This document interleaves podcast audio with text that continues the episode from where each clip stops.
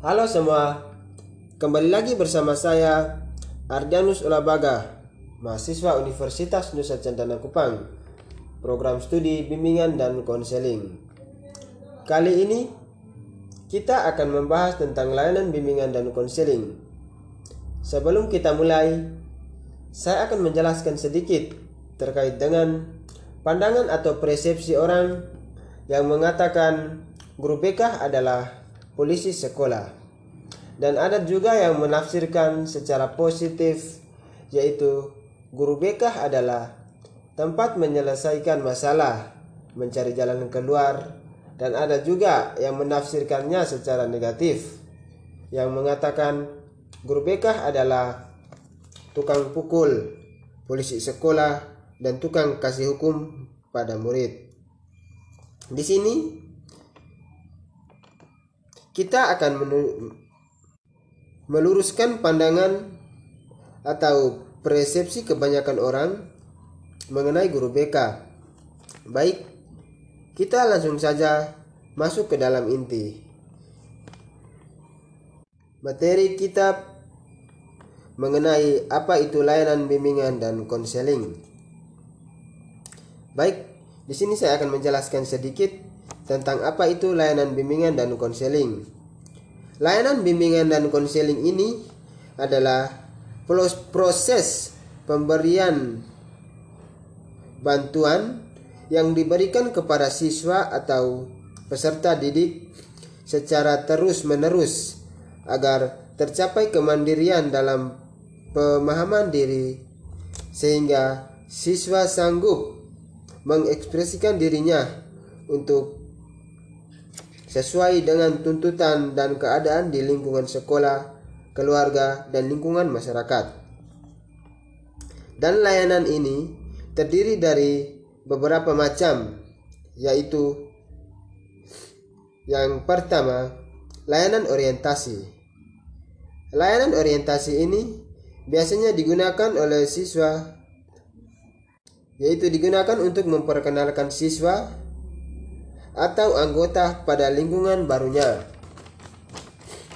Berikutnya, layanan informasi. Layanan informasi ini berusaha memenuhi kekurangan individu akan informasi yang akan dipenuhi atau diperlukan dalam penyampaian layanan ini dan serta digunakan individu untuk kepentingannya. Berikutnya, layanan penempatan dan pen, dan penyaluran. Seseorang sering kesulitan dengan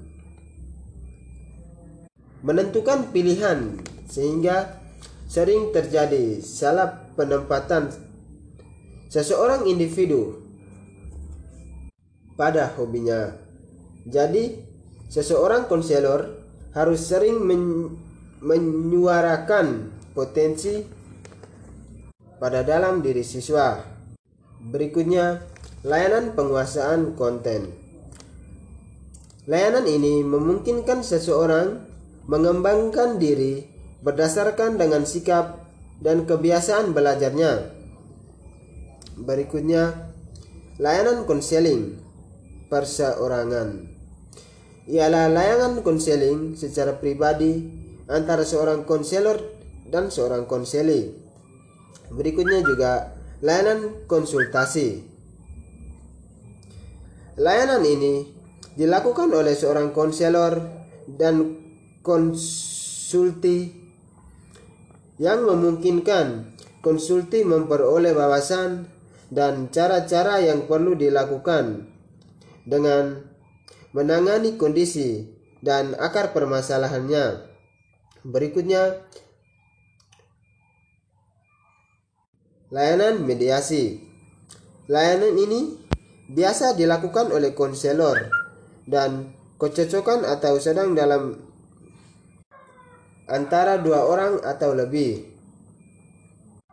yang tidak mengalami kecocokan atau sedang dalam masalah.